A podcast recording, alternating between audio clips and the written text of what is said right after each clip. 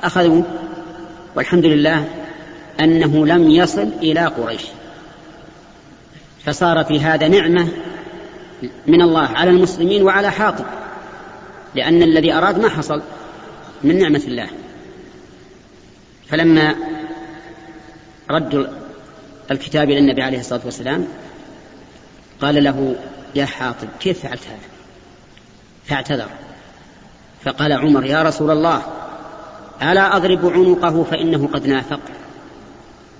قال له النبي عليه الصلاة والسلام أما علمت أن الله اطلع على أهل بدر أو إلى أهل بدر فقال اعملوا ما شئتم فقد غفرت لكم. وكان حاطم من أهل بدر رضي الله عنه. فالمهم أن هذه الغزاة تخلف عنها كعب لكنها ليست غزاة في أول الأمر إلا في ثاني الحال وكانت غزاة مباركة ولله الحمد. ثم ذكر بيعته النبي صلى الله عليه وسلم ليلة العقبة في في منى حيث بايعوا النبي عليه الصلاة والسلام على الإسلام وقال إنه آه يعني لا أحب أن يكون لي أن يكون لي بدلها بدر. يعني هي أحب إليه من غزوة بدر لأنها بيعة عظيمة لكن يقول كانت بدر أذكر في الناس منها يعني أكثر ذكرا لأنها غزوة اشتهرت بخلاف البيعة على كل حال هو كأنه رضي الله عنه يسلي نفسه بأنه إن فاتته بدر غزوة بدر فقد حصلت له بيعة العقبة. فرضي الله عن كعب وعن جميع الصحابة. نقل المؤلف رحمه الله تعالى في سياق حديث كعب وكان من خبري حين تخلفت عن رسول الله صلى الله عليه وسلم في غزوة تبوك. أني لم أكن قط أقوى ولا أيسر مني حين تخلفت عنه في تلك الغزوة. والله ما جمعت قبلها راحلتين قط حتى جمعتها في تلك الغزوة. ولم يكن رسول ولم يكن رسول الله صلى الله عليه وسلم يريد غزوة إلا ورى بغيرها حتى كانت تلك الغزوة فغزاها رسول الله صلى الله عليه وسلم في حر شديد واستقبل سفرا بعيدا ومفازا واستقبل عددا كثيرا فجلى للمسلمين أمرهم ليتأهبوا أهبة غزوهم ليتأهبوا أهبة غزوهم فأخبرهم بوجههم الذي يريد. والمسلمون مع رسول الله صلى الله عليه وسلم كثير ولا يجمعهم كتاب حافظ يريد بذلك الديوان. قال كعب فقل رجل يريد أن يتغيب إلا ظن أن ذلك سيخفي به. ما لم ينزل, ما لم ينزل فيه وحي من الله. وغزا رسول الله صلى الله عليه وسلم تلك الغزوة حين طابت الثمار والظلال فآل إليها أصغر فتجهز رسول الله صلى الله عليه بسم الله الرحمن الرحيم. الحمد لله رب العالمين والصلاة والسلام على نبينا محمد وعلى آله وصحبه أجمعين. هذا قطعة من حديث كعب بن مالك رضي الله عنه الطويل وسبق أنه قال إنه لم يتخلف عن رسول الله صلى الله عليه وسلم في غزوة غزاها إلا في بدر لأن النبي صلى الله عليه وسلم لم يخرج لغزو وإلا في تبوك الذي ذكر حديثه رضي الله عنه. يقول رضي الله عنه إنه لم يكن في غزوة. أقوى ولا أيسر من تلك الغزوة يعني غزوة تبوك. كان قوي البدن ياسر المال حتى إنه كان عنده راحلتان لتلك الغزوة وما جمع راحلتين في غزوة قبلها أبدا. وقد استعد وتجهز رضي الله عنه.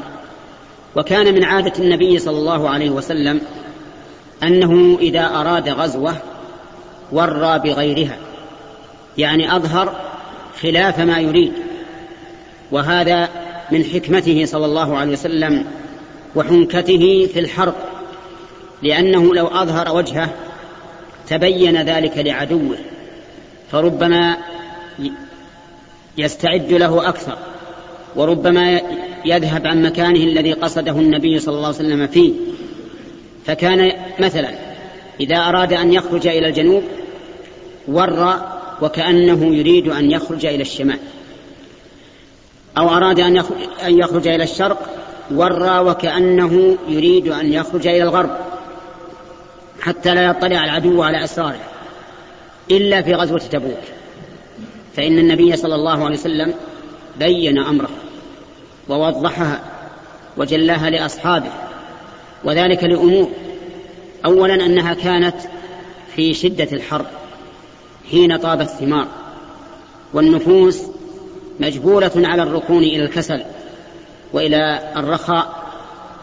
ثانيا أن المدى بعيد بعيد من المدينة إلى تبوك ومفاوز رمال وعطش وشمس. ثالثا أن العدو كثير أعداؤهم كثيرون. وهم الروم اجتمعوا في عدد هائل حسب ما بلغ النبي صلى الله عليه وسلم. فلذلك جل أمرها ووضح أمرها وأخبر أنه خارج إلى تبوك إلى عدو كثير وإلى مكان بعيد حتى يتأهب الناس. فخرج المسلمون مع رسول الله صلى الله عليه وسلم ولم يتخلف إلا من خذله الله بالنفاق. أو ثلاثة رجال فقط. هم كعب بن مالك ومرارة بن الربيع وهلال بن أمية رضي الله عنه. هؤلاء من المؤمنين الخلص لكن تخلفوا لأمر أراده الله عز وجل. أما, من أما غيرهم ممن تخلف فإنهم منافقون منغمسون في النفاق. نسأل الله العافية. فخرج النبي عليه الصلاة والسلام بأصحابه وهم كثير إلى جهة تبوك. حتى نزل بها هناك ولكن, ولكن الله تعالى لم يجمع بينه وبين عدوه بل بقي عشرين يوما في ذلك المكان ثم انصرف على غير حرب. ويأتي إن شاء الله بقية القصة. نقل المؤلف رحمه الله تعالى في سياق حديث كعب فتجهز رسول الله صلى الله عليه وسلم والمسلمون معه وطفقت أغدو لكي أتجهز معه. ف... وطفقت. أغدو وطفقت أغدو لكي أتجهز معه. أرجو أغدو أغدو أرقب لا أغدو أغدو وطفقت أغدو لكي أتجهز معه. فأرجع ولم أقض شيئا. وأقول في نفسي أنا قادر على ذلك إذا أردت فلم يزل يتمادى بي حتى استمر بالناس الجد فأصبح رسول الله صلى الله عليه وسلم غاديا والمسلمون معه ولم أقض شيئا ولم أقض من جهازي شيئا ثم غدوت فرجعت ولم أقض شيئا فلم يزل ذلك يتمادى بي حتى أسرعوا وتفارط الغزو. فهممت أن أرتحل فأدركهم فيا ليتني فعلت ثم لم يقدر ذلك لي. فطفقت إذا خرجت في الناس بعد خروج رسول الله صلى الله عليه وسلم. يحزنني أني لا أرى لي أسوة إلا رجلا مغموصا عليه في النفاق أو رجلا ممن عذر الله تعالى من الضعفاء. ولم يذكرني رسول الله صلى الله عليه وسلم حتى بلغ تبوك فقال وهو جالس في القوم بتبوك ما فعل كعب بن مالك؟ فقال رجل من بني سلمة يا رسول الله حبسه براده والنظر في عطفيه. فقال له معاذ بن جبل رضي الله عنه بئس ما قلت والله يا رسول الله ما علمنا عليه إلا خيرا. فسكت رسول الله صلى الله عليه وسلم فبينا هو على ذلك. رأى رجلا مبيضا يزول به السراب فقال رسول الله صلى الله عليه وسلم كن أبا خيثمة.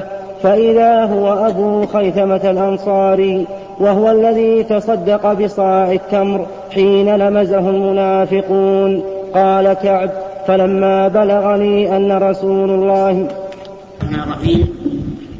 قال المؤلف رحمه الله تعالى فيما نقله من حديث كعب بن مالك رضي الله عنه الذي تخلف عن غزوة تبوك بلا عذر. يقول رضي الله عنه إن النبي صلى الله عليه وسلم تجهز هو والمسلمون وخرجوا من المدينة. أما هو رضي الله عنه فتأخر. وجعل يغدو كل صباح يرحل راحلته ويقول ألحق بهم ولكنه لا يفعل شيئا. ثم يفعل كل يوم حتى تمادى به الأمر ولم يدرك. وفي هذا دليل على أن الإنسان إذا لم يبادر بالعمل الصالح فإنه حري أن يحرم إياه. كما قال الله تعالى ونقلب أفئدتهم وأبصارهم كما لم يؤمنوا به أول مرة ونذرهم في طغيانهم يعمهون. فالإنسان إذا علم الحق ولم يقبله ويذعله من أول وهلة فإن ذلك قد يفوته ويحرم إياه والعياذ بالله. كما أن الإنسان إذا لم يصبر على المصيبة من أول الأمر فإنه يحرم أجرها. لقول النبي عليه الصلاة والسلام إنما الصبر عند الصدمة الأولى.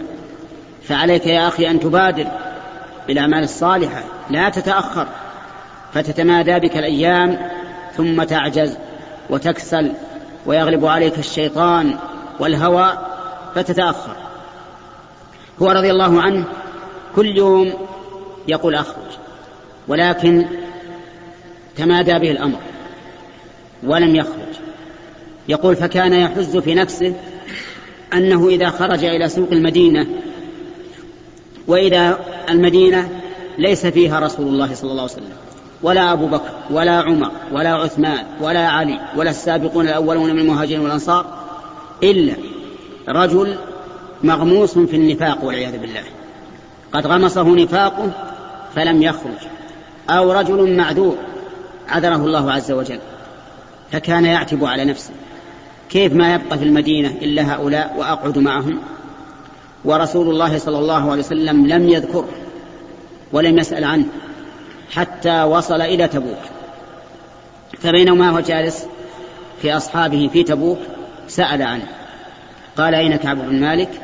فتكلم فيه رجل من بني سلمة وغمزة ولكن دافع عنه معاذ بن جبل رضي الله عنه فسكت النبي صلى الله عليه وسلم. لم يجب بشيء. لا على الذي غمزه ولا على الذي رد عليه ودافع عنه. سكت. فبينما هو كذلك إذ رأى رجلا مبيضا يعني بياضا يزول به السراب يعني بعيد. فقال النبي صلى الله عليه وسلم كن أبا خيثمة. الأنصاري فكان أبا خيثمة. وهذا إما من فراسة الرسول عليه الصلاة والسلام وإما من قوة نظر صلوات الله وسلامه عليه. ولا شك أنه من أقوى الرجال نظرا وسمعا ونطقا وكل شيء. أعطي قوة ثلاثين رجلا بالنسبة للنساء عليه الصلاة والسلام. وكذلك أعطي قوة في غير ذلك صلوات الله وسلامه عليه. أبو خيثمة هذا هو الذي تصدق بصاع. حث النبي عليه الصلاة والسلام على الصدقة فتصدق الناس كل بحسب كل بحسب حاله. فكان الرجل إذا جاء بالصدقة الكثيرة قال المنافقون هذا مرائي. ما أكثر الصدقة ابتغاء وجه الله. وإذا جاء الرجل الفقير بالصدقة اليسيرة قالوا إن الله غني عن صاع هذا. شوفوا العياذ بالله. يلمزون المؤمنين من هنا ومن هنا. الذين يلمزون المتطوعين من المؤمنين في الصدقات فإذا تصدقوا قالوا هؤلاء مراؤون.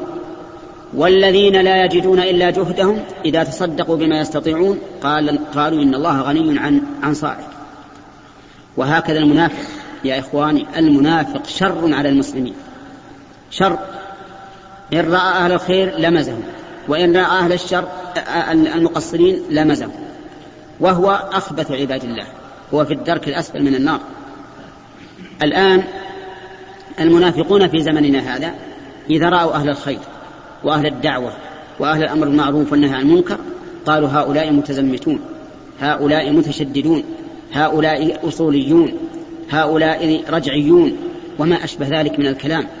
كل هذا موروث عن المنافقين في عهد الرسول عليه الصلاة والسلام إلى يومنا هذا. لا تقولوا ليس عندنا منافقين منافقون عندنا منافقون عندنا منافقون وعلاماتهم كثيرة. وقد ذكر ابن القيم رحمه الله في كتاب مدارج السالكين في الجزء الأول صفات كثيرة من صفات المنافقين كلها مبينة في كتاب الله عز وجل. فإذا رأيت الإنسان إذا تكلم الناس عنده في الخير قال إيه هذا متزمت اترك هذا متشدد. وإذا رأى رأى الإنسان المحسن الذي بقدر بقدر ما عنده يحسن قال إيه هذا بخيل الله غني عن صدقته. إذا رأيت هذا الذي يلمز المؤمنين من هنا ومن هنا فاعلم أنه منافق والعياذ بالله. الذين يلمزون المتطوعين من المؤمنين في الصدقات والذين لا يجدون إلا جهدهم فيسخرون منهم سخر الله منهم ولهم عذاب أليم. المهم أن هذا الحديث فيه عبر كثيرة استفدنا في درسنا اليوم فائدتين عظيمتين. الفائدة الأولى أن الإنسان لا ينبغي له أن يتأخر عن فعل الخير. يتقدم يتقدم. لا يتهاون أو يتكاسل. وأذكر الآن حديثا قاله النبي عليه الصلاة والسلام في الذين يتقدمون إلى المسجد ولكن لا يتقدمون إلى الصف الأول يكونون في مؤخره. قال لا يزال قوم يتأخرون حتى يؤخرهم الله. إذا عود الإنسان نفسه على التأخر أخره الله. فبادر بالأعمال الصالحة من حين أن يأتي طلبها من عند الله عز وجل.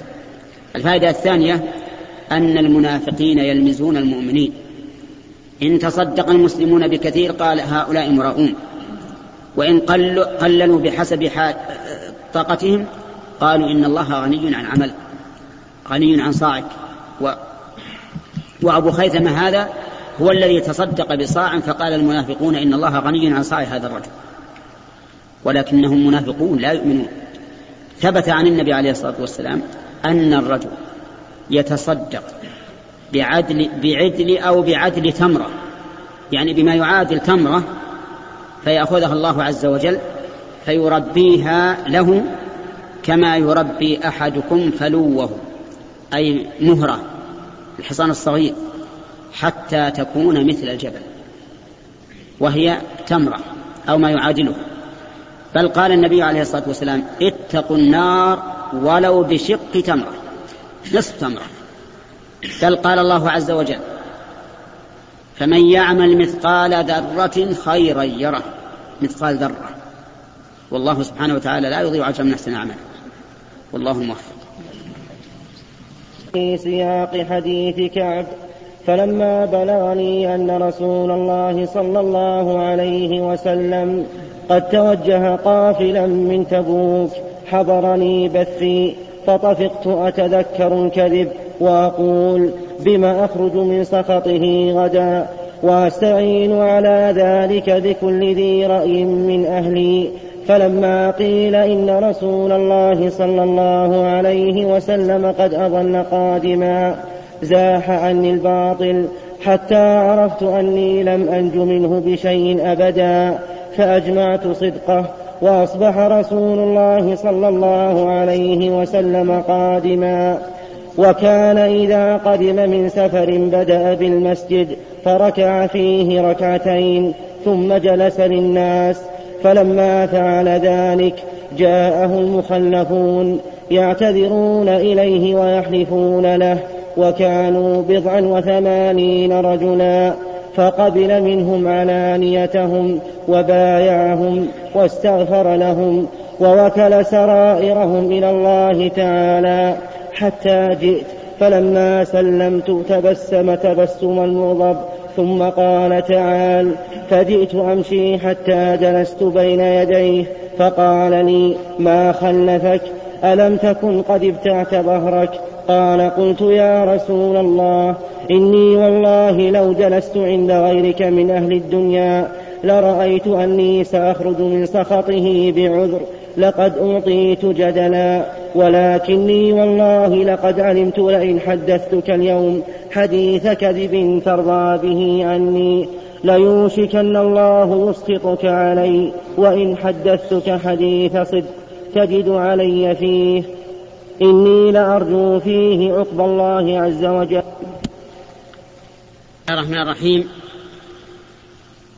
نقل المؤلف رحمه الله تعالى فيما بقي من حديث كعب بن مالك رضي الله عنه في قصة تخلفه عن غزوة تبوك.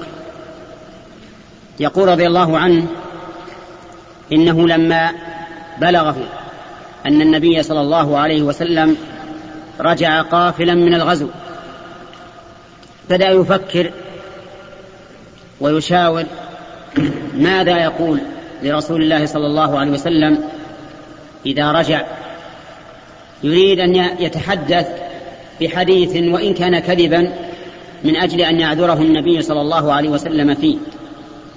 وجعل يشاور ذوي الرأي من أهله ماذا يقول. ولكن يقول رضي الله عنه فلما بلغ النبي صلى الله عليه وسلم المدينة ذهب عنه كلما جمعه من الباطل وعزم على أن يبين للنبي صلى الله عليه وسلم الحق. يقول فقدم النبي صلى الله عليه وسلم المدينة ودخل المسجد. وكان من من عادته وسنته أنه إذا قدم بلده فأول ما يفعل أن يصلي في المسجد عليه الصلاة والسلام. أول ما يفعل أن يصلي في المسجد. وهكذا أمر جابر رضي الله عنه كما سأذكره إن شاء الله. فدخل المسجد وصلى وجلس للناس فجاءه المخلفون. المخلفون الذين تخلفوا من غير عذر من المنافقين وجعلوا يحلفون له أنهم معذورون فيبايعهم ويستغفر لهم ولكن ذلك لا يفيدهم والعياذ بالله لأن الله قال استغفر لهم أو لا تستغفر لهم إن تستغفر لهم سبعين مرة فلن يغفر الله لهم. يقول أما أنا فعزمت أن أصدق النبي صلى الله عليه وسلم وأخبره بالصدق. فدخلت المسجد فسلمت عليه. فتبسم تبسم المغضب يعني الذي غير راض عني ثم قال تعال فدنوت منه. فلما دنوت منه قال له ما خلفك؟ فقال رضي الله عنه يا رسول الله إني لم أتخلف لعذر. وما جمعت راحلتين قبل غزوة هذه. وإني لو جلست عند أحد من ملوك الدنيا لخرجت منه بعذر. فلقد أوتيت جدلا. يعني لو, لو أني جلست عند شخص من الملوك لعرفت كيف أتخلص منه لأن الله قد أعطاني جدلا. ولكنني لا أحدثك اليوم حديثا ترضى به عني فيوشك أن يسخط الله علي في ذلك. رضي الله عنه في الإيمان. قال ما يمكن أحدثك بالكذب؟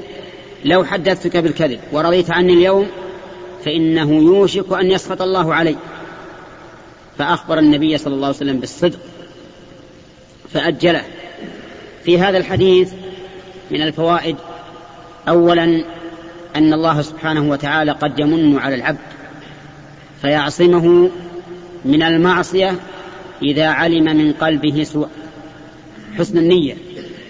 فإن كعب رضي الله عنه لما هم أن أن يزور على النبي صلى الله عليه وسلم جل الله ذلك عن قلبه وأزاحه عن قلبه وعزم على أن يصدق النبي صلى الله عليه وسلم.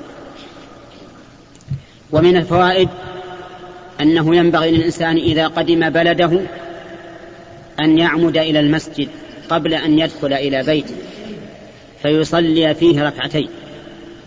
لأن هذه سنة النبي صلى الله عليه وسلم القولية والفعلية. أما الفعلية فقد سمعتموها في حديث كعب هذا. وأما الفعلية فإن جابر بن عبد الله رضي الله عنهما حين باع على النبي صلى الله عليه وسلم جمله في أثناء الطريق واستثنى أن يحمل أن يركبه إلى المدينة وأعطاه النبي صلى الله عليه وسلم شرطه.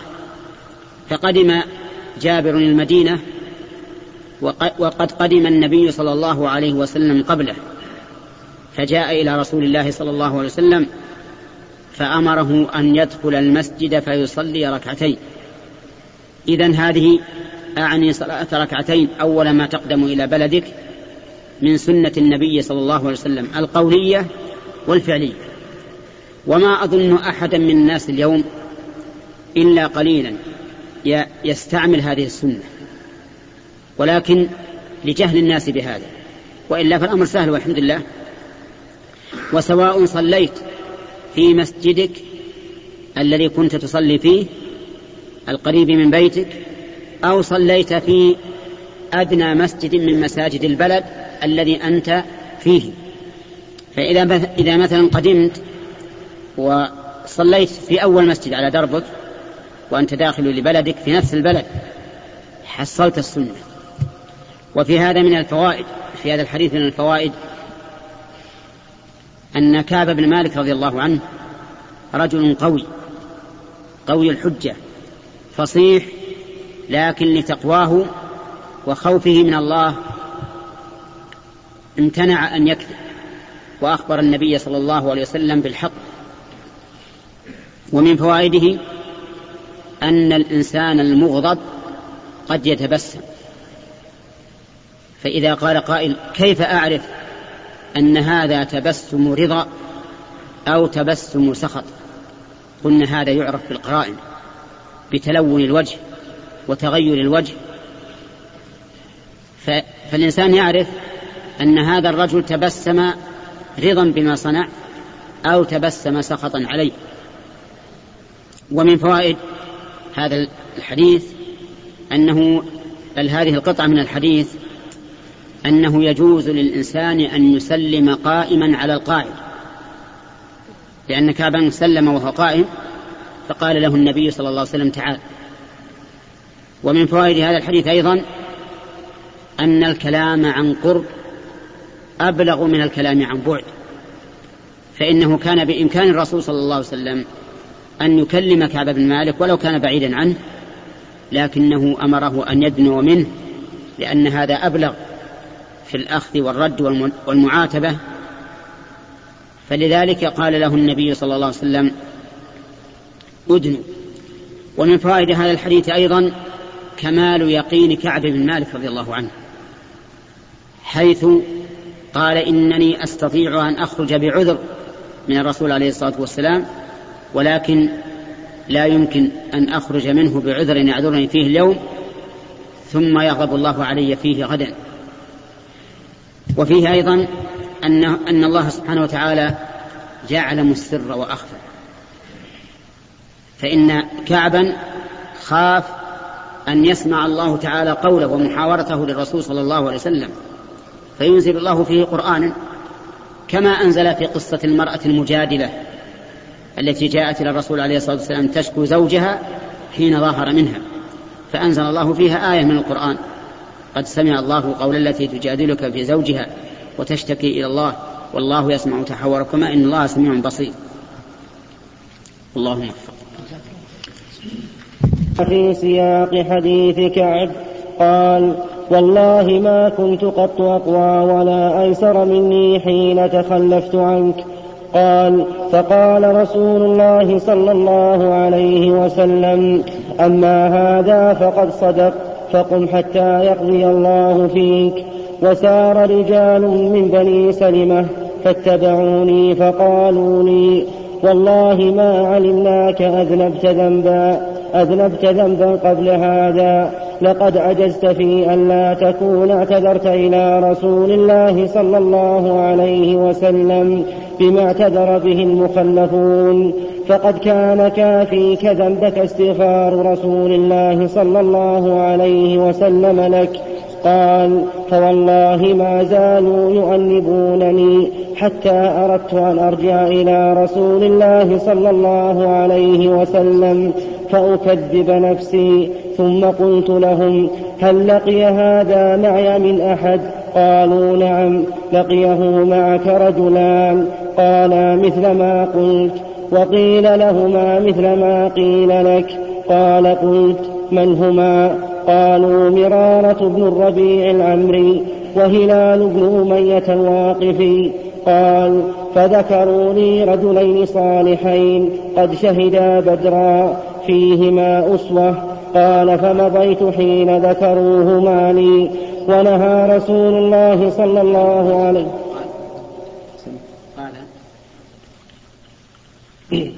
قالوا مرارة بن الربيع العمري وهلال بن أمية الواقفي قال فذكروني رجلين صالحين قد شهدا بدرا فيهما أسوة قال فمضيت حين ذكروهما لي ونهى رسول الله صلى الله عليه وسلم عن كلامنا أيها الثلاثة من بين من تخلف عنه فاجتنبنا الناس أو قال تغيروا لنا حتى تنكرت لي في نفس الأرض فما هي بالأرض التي أعرف فلبثنا على ذلك خمسين ليلة فأما صاحباي فأس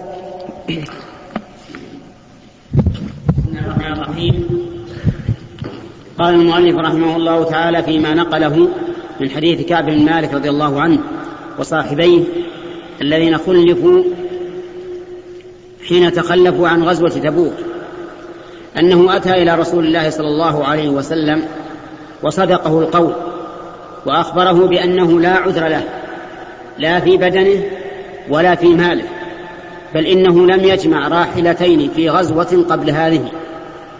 فقال النبي صلى الله عليه وسلم أما هذا فقد صدق. ويكفي له فخرا أن وصفه النبي صلى الله عليه وسلم بالصدق. أما هذا فقد صدق فاذهب حتى يقضي الله في, في أمرك فيك ما شاء. فذهب الرجل مستسلما لأمر الله عز وجل مؤمنا بالله وأنه ما شاء الله كان وما لم يشأ لم يكن. فلاحقه قوم من بني سلمة من قومه وجعلوا يزينون له أن يرجع عن إقراره. وقالوا له إنك لم تذنب ذنبا قبل هذا يعني مما تخلفت به عن رسول الله صلى الله عليه وسلم. ويكفيك أن يستغفر لك رسول الله صلى الله عليه وسلم.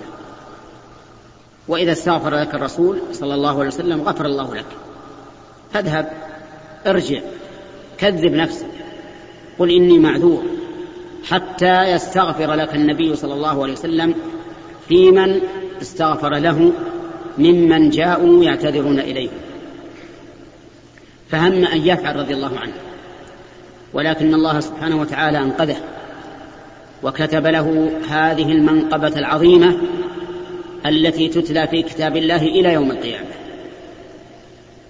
فسأل قومه قال هل أحد صنع مثل ما صنعت؟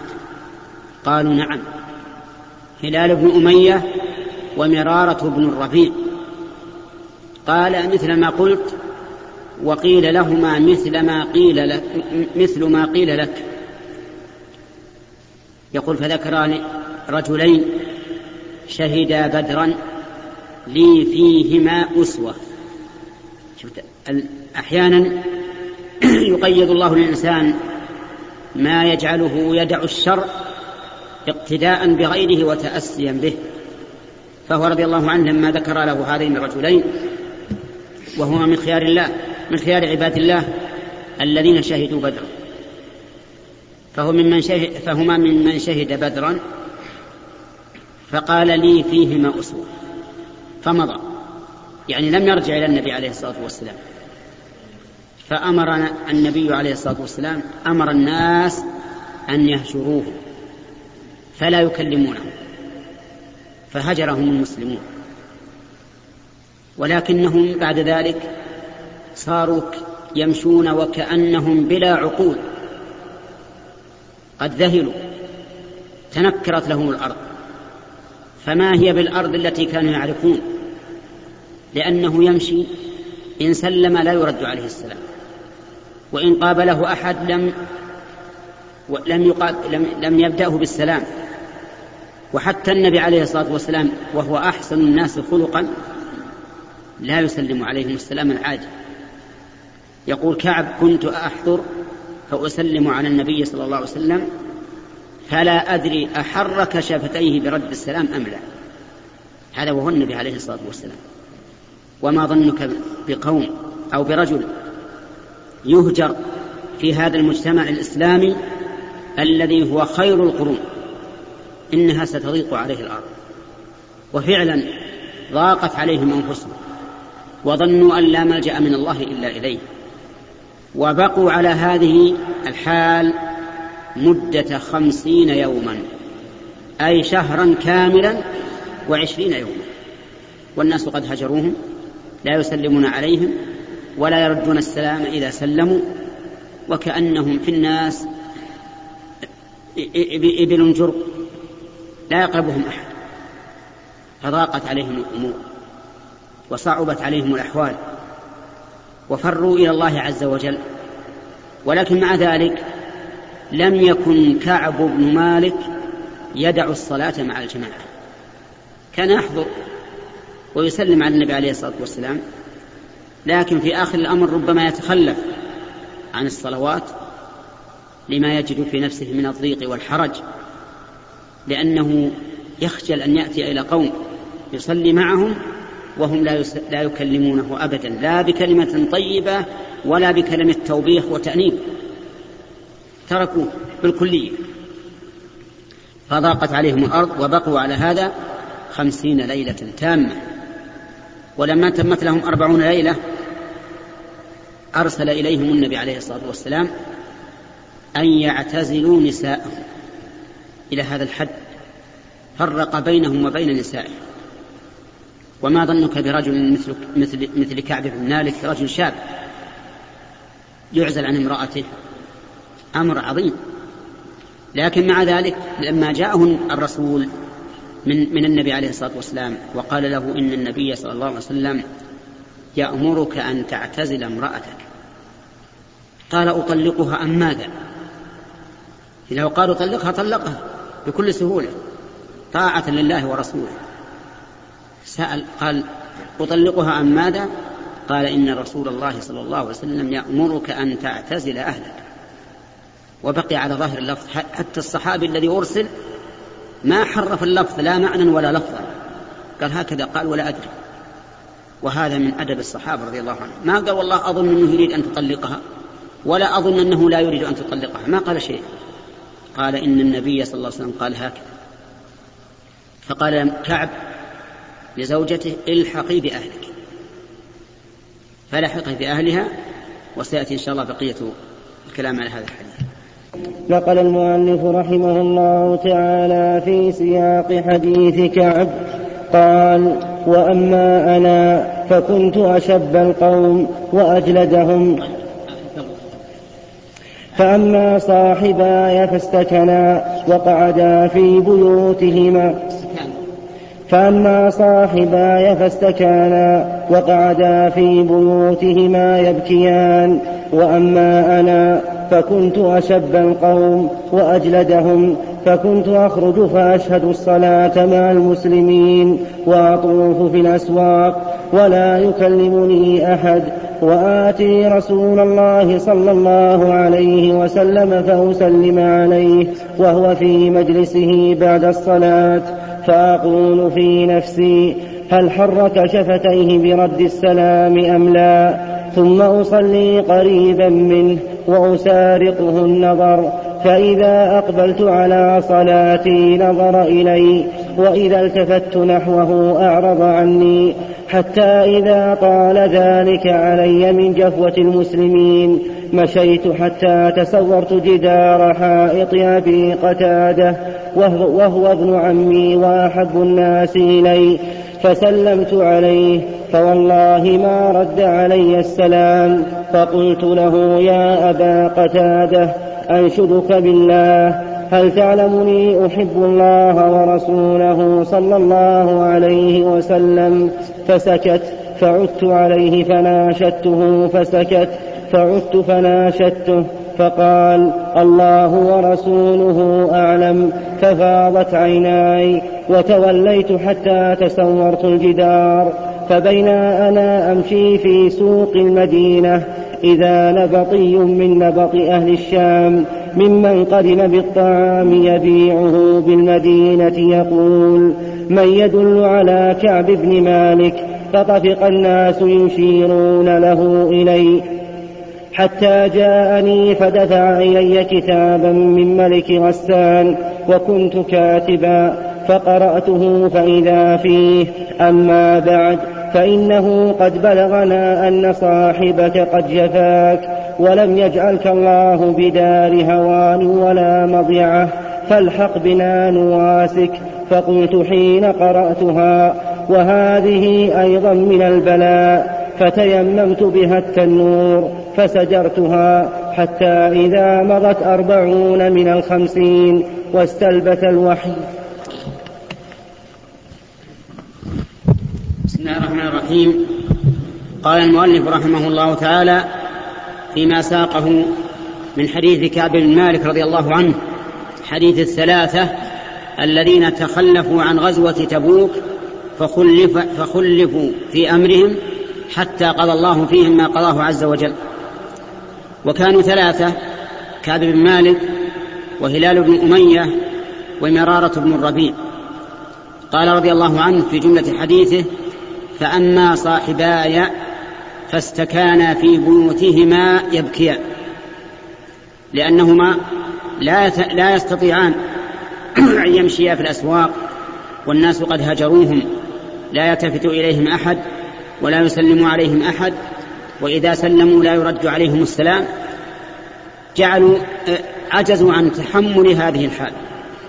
فبقوا في, بيوت في بيوتهما فبقيا في بيوتهما يبكيان يقول وأما أنا فكنت أشد القوم وأجلدهم. أشدهم أقواهم وأجلدهم أصبرهم لأنه أشب منهم أصغر منهم سنا. فكان يشهد الجماعة صلاة الجماعة مع المسلمين. ويطوف بأسواق المدينة لا يكلمه أحد. لا يكلمه أحد.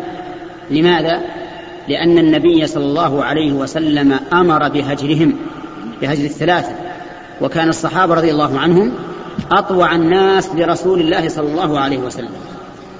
وكنت آتي المسجد فأصلي فأسلم على النبي صلى الله عليه وسلم وهو جالس للناس بعد الصلاة فأقول هل حرك شفتيه برد السلام أم لا؟ يعني ما أرد عليه ردا يسمع. يمكن حرك شفتيه أو لم يحرك. هذا مع أن النبي صلى الله عليه وسلم أحسن الناس خلقا. ولكن امتثالا لما أوحى الله إليه أن يهجر هؤلاء القوم هجرهم. فكان يقول لا أدري هل حرك شفتيه برد السلام أم لا؟ يقول كنت أصلي وأسارق النبي صلى الله عليه وسلم النظر. يعني أنظر إليه أحيانا أنظر إليه أحيانا وأنا أصلي. فإذا التفت إلى صلاتي فإذا أقبلت على صلاتي نظر إلي. وإذا التفت إليه أعرض عني كل هذا من شدة الهجر. يقول فبينما أنا أمشي ذات يوم في أسواق المدينة وطال علي جفوة الناس تصورت حائطا لأبي قتادة رضي الله عنه. تصوره يعني دخله مع الجدار من دون الباب وكأن الباب مغلق والعلم عند الله. يقول فسلمت عليه. فوالله ما رد علي السلام. وهو ابن عمه وهو ابن عمه وأحب الناس إليه ومع ذلك لم يرد عليه السلام. أخي الكريم تود مؤسسة الاستقامة الإسلامية للإنتاج والتوزيع في عنيزة والتي قامت بتسجيل